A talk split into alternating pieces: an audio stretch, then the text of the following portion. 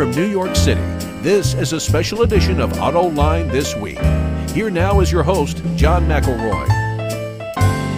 Welcome to Autoline this week. Typically, we come to you from Detroit, but today we're in the Big Apple, New York City. And joining me on today's show are John Murphy, an auto analyst with the Bank of America, Joe Philippi with Auto Trends Consulting, and Jamie Kitman, the New York bureau chief of Automobile Magazine. Join us for our discussion in the historic Stanford White Studio in the Chatwal Hotel.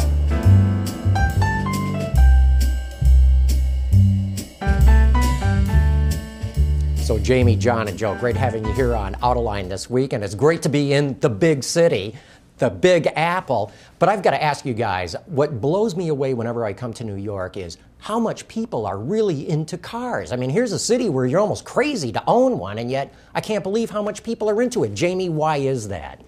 Um, well, a lot of people live in suburbs, first of all, but I think people just like cars. Uh, if you went to the New York Times editorial board where their view of the world is shaped in the taxi ride from West End Avenue down to the, the Gray Lady. Uh, you know, they, they seem to think people don't care, but they're always sort of shocked themselves when they run stories about cars, and there's a huge reaction to it. Joe, you're, you're well, a guy. you know, uh, the Times, the, coming off what Jamie just commented on, you know, the Times does have this column called Wheels, and uh, it's a very well-read column, and uh, they do a lot of interesting stories in it and very often feature people in town that uh, are car collectors and you know from modest backgrounds and they've got some really interesting old cars stashed away in a garage somewhere either in the city or out in Queens. But this is a big market. You know, we are looking at New York, New Jersey, Connecticut, Long Island. Huge market for every type of product that the automakers uh, manage to churn out every year. In fact, I've heard that if you look at the greater New York area, it's the single largest market in the country. Yeah, I think it's something on the order of like 16 million people are involved in, you know, in that 50 mile circle around New York City.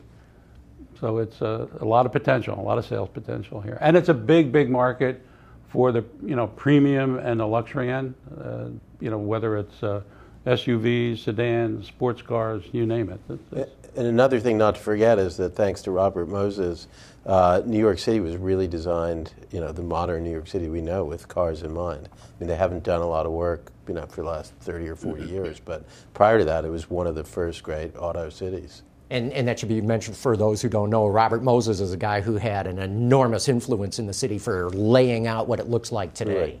Truly. Truly. John, what do you think of why New Yorkers are so into cars? You know, I think there's a lot of people that are real, real, real familiar with the yellow Crown Vic and riding that almost every every day. So that's a big uh, that's a big draw in the city. But I also think there's a lot of dreamers in the city, uh, and they love to dream about bigger and better apartments and bigger and better cars. So I think it's a real aspirational market that draws a lot of people to the desire to own a car.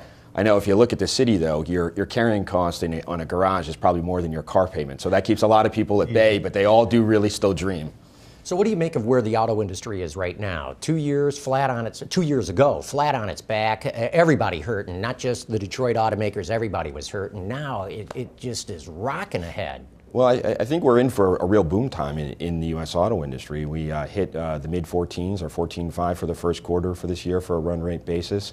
Uh, that's up from 12.7 last year. I think what you, you see in the autos that people tend to forget is it's a really big contributor to the economy. It was traditionally about 4% of GDP dropped to 2%, is now beginning to recover, and it's going to start really kicking in in a big way to the economy as it really expands above 14 million units. It will start hiring because you're going to need more people to make all these cars, and it's going to be a really big exponential contributor to the economy. So I think it'll be a big deal for the economy.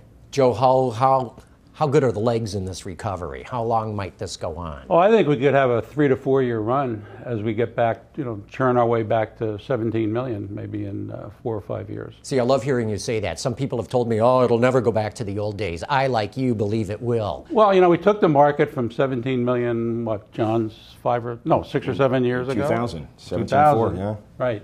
You know, down to 10.2 or 10.3 million at the bottom. So, you know, you create a tremendous amount of, of pent up demand. You know, employment's picking up, credit is steadily opening up. You know, it's not great yet, but, you know, credit's getting better.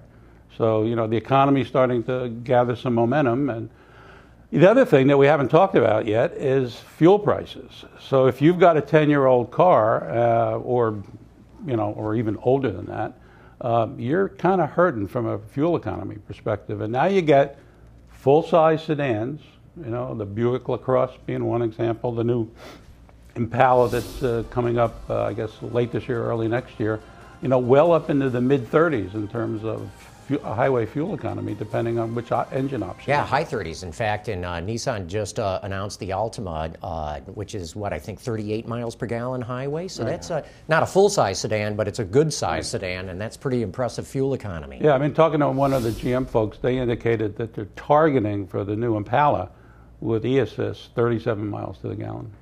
So, Jamie, I got to believe that a lot of this recovery has got to do with the fact that there's some pretty good product out there. I would think so, and uh, you know it's ironic, but I think the high fuel prices, you know, I've been fortunate for the car companies. Going to Joe's point, um, that that they really um, were going to be out on a limb. Certainly, Ford was going to be out on a limb if if prices, gas prices remained low, having invested all this money uh, in in high efficiency cars. Um, so I, th- I, think you know, in, in a weird way, while it doesn't make anybody happy in the short term, I think in the long term it's going to be good.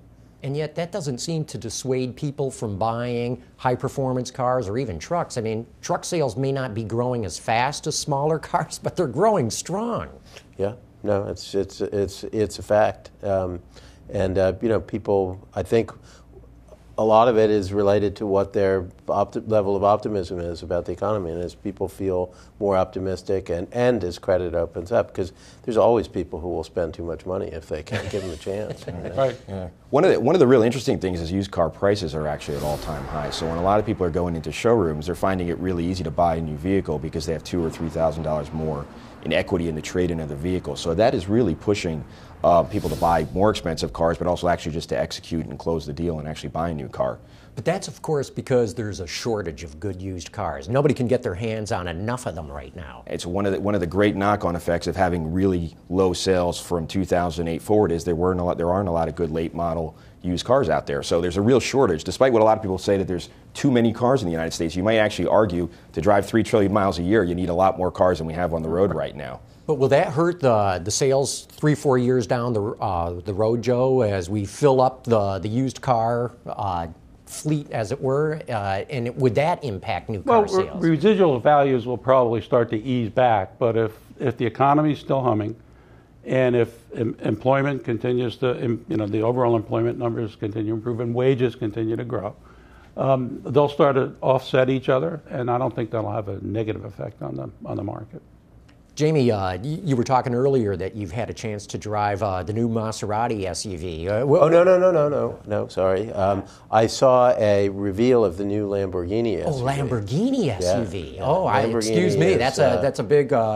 Uh, after after eight or ten years, the post Volkswagen period, uh, you know, kind of reestablishing their sports car credentials, um, have. Um, shown they it's not official yet. It doesn't have a name, but they've shown an SUV that they want to uh, start selling pretty soon. Uh, they say maybe, but it looks like a done deal to, to everybody who was at this reveal. It's uh, not surprisingly, it's, it's very closely related to a Cayenne and the equivalent Volkswagens, and probably the uh, new Bentley SUV that they're talking about as well.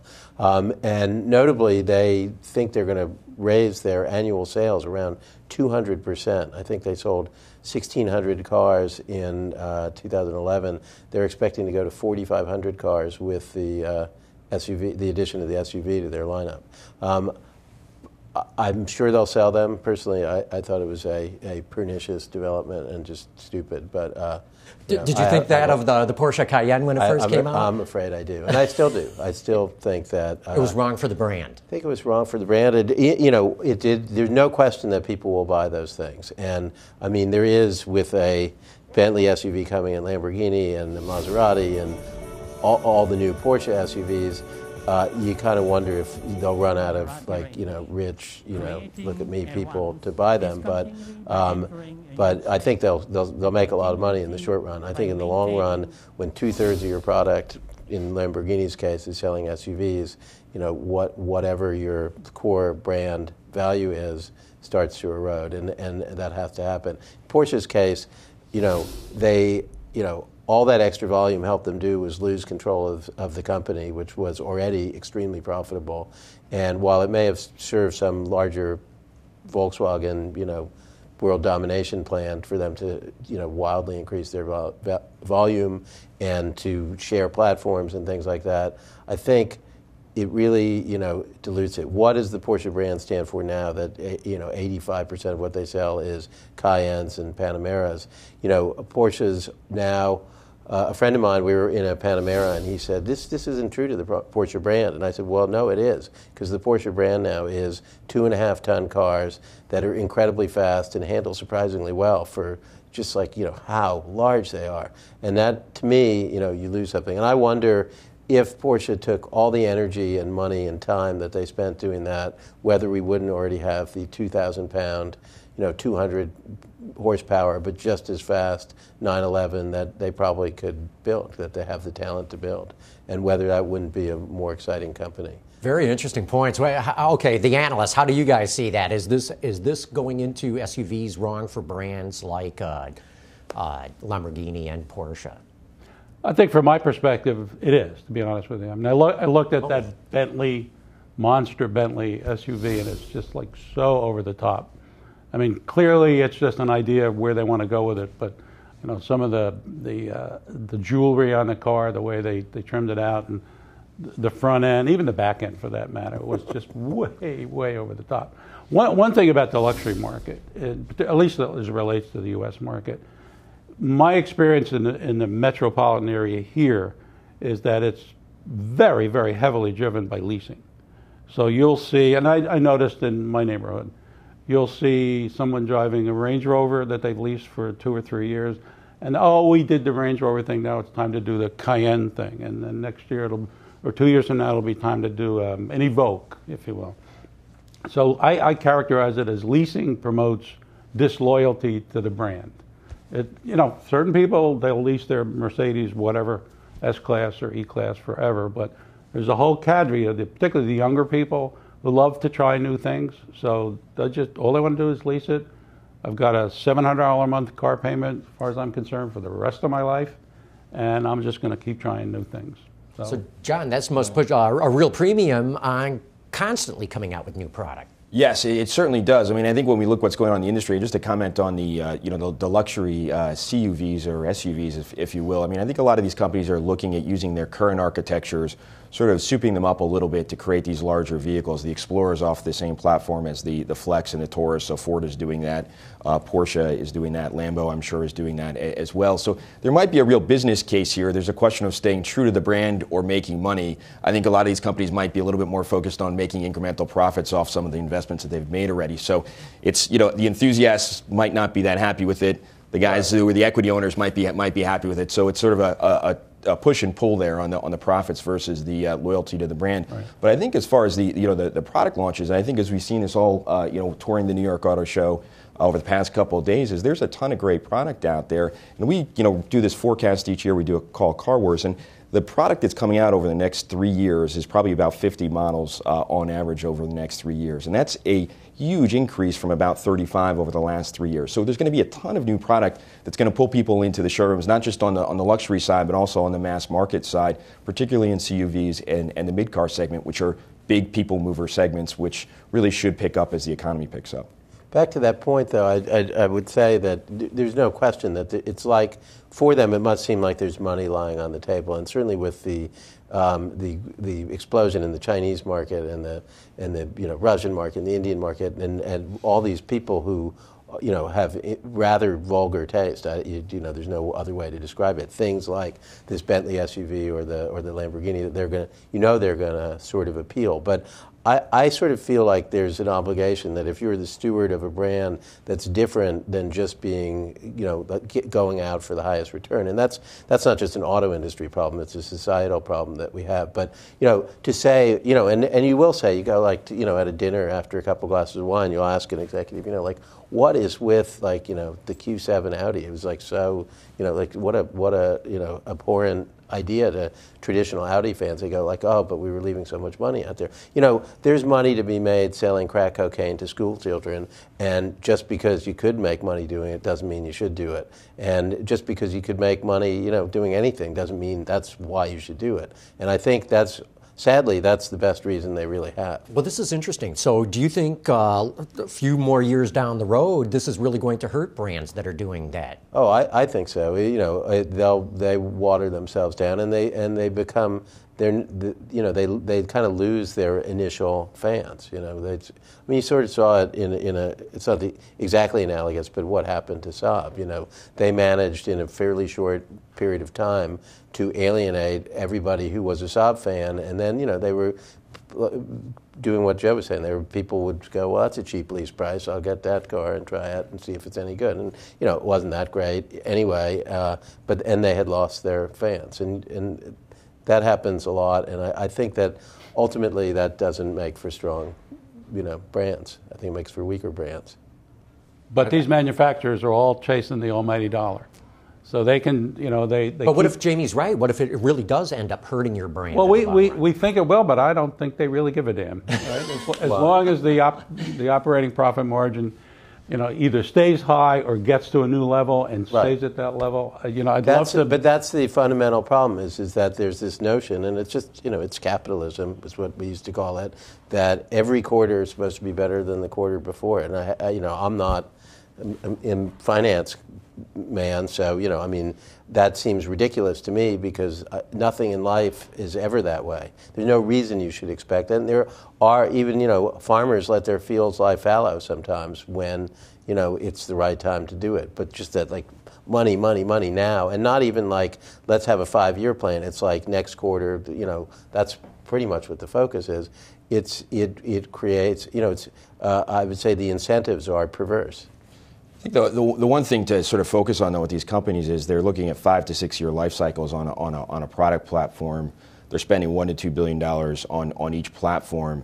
Amortizing that over a larger set of, of products does make a lot of sense. It's actually really not focused. You can see this at Ford. This is not something that's been focused on a quarterly basis, nor do they necessarily focus on each quarter for, for earnings. They focus on the long term, and that really began in 06. So I think you see some pretty good discipline coming from these auto executives more recently, at least in the companies that, that we cover. And I think it is, I am sort of hard pressed to believe that you shouldn't necessarily try to earn higher returns in the long run by producing more models off the same, the same platforms. I think there is a huge challenge on, on, on, the luxury side. But I don't think the you know the Porsche 911 has really been that that impaired by the the, the Cayenne. I would argue maybe the Cayman going downstream is, is more damaging to the to the 911 than, than the, the Cayenne is on the uh, on the high end. Um, well, I, don't, I don't know if the sales bear that out. But I mean, I, I, your point is is well taken, and there certainly is discipline. But I, I, sort of feel, and you know, this is maybe an old-fashioned or perhaps you know non-existent point of view, but just that that they have an obligation to lead their customers somewhere rather than you know they'll go like, well, this is what our customers tell us they want. You know, that's we have that's why we have to sell them these things that really embarrass us anyway. But um, but you know you know, Porsche, for instance, um, you know, they they articulated um, a, a, lifestyle and a brand and, and everything about it so well for so long, and it was that kind of focus that they start to lose. The other thing is that happens is that you know they're luxury brands; they're supposed to be exclusive, and when you just go, oh, we're going to triple our volume, you know, overnight, and with something that has nothing to do with us. Well, you know, it reminds me of I was in Los Angeles and Santa Monica um, about six months ago, and I was test driving a Bentley Continental, and I pulled up at a four-way traffic light, and there were six Bentley Continentals, including mine there. And you know, uh, you know, the other guys were. I was laughing, but the other guys were kind of looking a little squeamish about it. All these luxury sales going so well, generating so many profits. Uh, certainly in America and maybe not Europe right now, but most of the rest of the world, these car companies are making really good money. John, why is their stock really going nowhere right now? Well, I think there's there's there's a there's a lot of reasons. Europe is, certainly a big concern. All the mass market manufacturers have pretty good exposure. So do the luxury guys have pretty good exposure over there, or not so good exposure, but it's big exposure in the grand scheme of the companies. The U.S. market is is is really on fire right now. China's doing okay. South America is, is, is waffling a little bit. But if you get outside of North America, people are still nervous about what's going to happen in the macro global uh, economy. So the stocks are reflecting that right now. I do think as we get some semblance of stability, the US SAR continues to chug well above 14 million units, that the stocks will begin to work. there's a lot of fear out there. I mean, you had two big manufacturers go bankrupt in the summer of 2009. We're in early 2012. That's not too long ago that we had big bankruptcies. So I think investors are, have a healthy level of skepticism and they'll come around on these stocks over time as the cash flow is, continues to come through. Is that how you see it, Joe? Because Yeah, I do. when you look at GM, Ford, and Chrysler, uh, certainly in their North American operations, they're at all-time record levels of profitability. Well, you know, they cut their costs, excuse me, dramatically. And it's amazing what happens when volume turns up and you get, get past using, you know, roughly 75 to 80% of your capacity. You know, the profitability just explodes. You know, if you look at what's happening with uh, the Jeep Grand Cherokee, uh, filling up Jefferson North, you know, adding a third shift. And plus the fact that they've now taken, they've broken the $50,000 barrier for a Grand Cherokee. And the, the folks at, at Chrysler and Jeep often marvel at the fact that they, they don't seem to know where the, the top end of pricing on a, on a Jeep is, for example. And so you take a $25,000 Jeep Grand Cherokee, you dress it up in a, in a bit of a tux, and all of a sudden you're looking at close to $50,000 in terms of MSRP, and a huge amount of that drops to the bottom line. Getting back to Jamie's comment, um, I think the the big three are much more disciplined in terms of you know going after niches as opposed to looking at someone like BMW, probably the most uh, egregious example of taking a platform and slicing that little that chunk of cheese in as many thin little pieces as they possibly can with churning out a new iteration of a five series or a three, three series almost uh, every six months. Well, I think the difference is that BMW charge you for that Oh, variation. So whereas you see the mass market brands trying to simplify their manufacturing build by not having as many permutations to cut cost, BMW doesn't care at all, but they charge the customer for it. Don't you think that's a, a key reason why they're able to get away with having so much complexity in their manufacturing operations? Well, they do, and and I mean they get they they get paid very well for what they give you. All right. Um, the other thing is, as John was alluding, China, right, an enormous market, huge growth in the um, in the in the one percent, if you will, or the one or two percent. So there's a tremendous opportunity for premium and, and luxury vehicles in that market, and that's obviously uh, you know going to going to drive the numbers at, at, as well. Less so in South America, for example, but.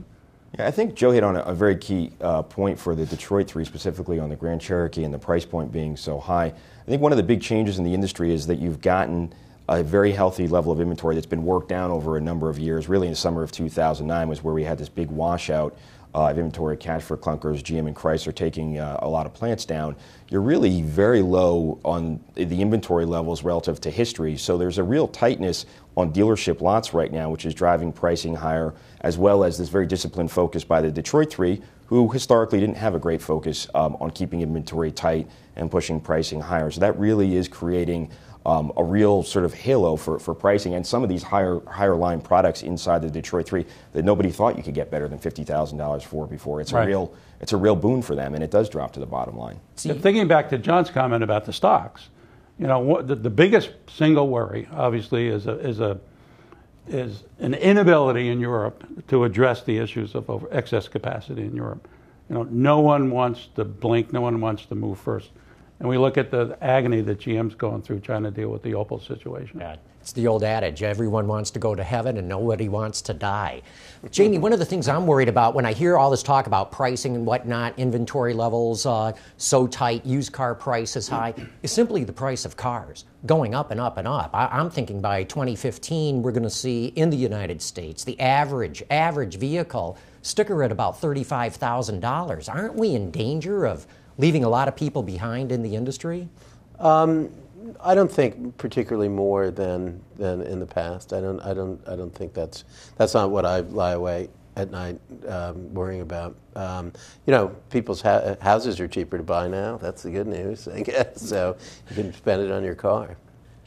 Any any comment on that? Well. I, I'm very concerned about the next, you know, seven, eight, nine, ten years, because cars are going to get incredibly expensive. Apropos your comment, as the car makers have to, you know, take weight out, right, reduce mass dramatically, go to ever more sophisticated, you know, powertrains, et cetera, and the the the creep, and uh, I shouldn't even call it creep, it's going to be more of a gallop in terms of pricing over the next several years to, to meet the 54 mile per gallon standard.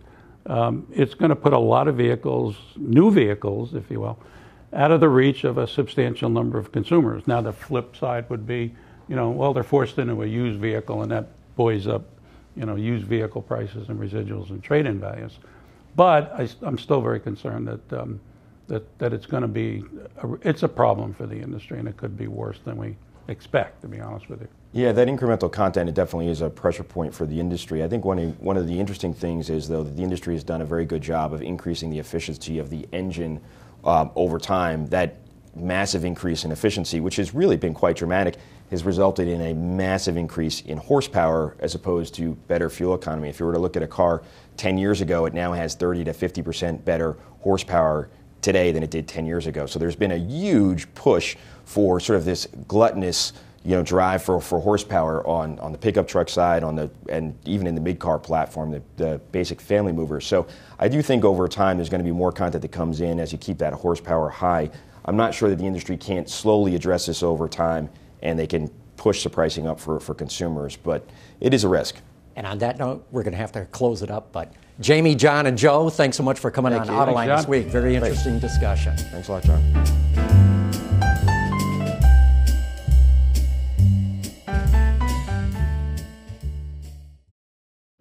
What a great discussion that we had today. Everything from technology to car sales to luxury vehicles. In fact, maybe a little too much luxury. I've really got to thank my guests today Jamie Kitman from Automobile Magazine, John Murphy from the Bank of America, Joe Philippi from Auto Trends.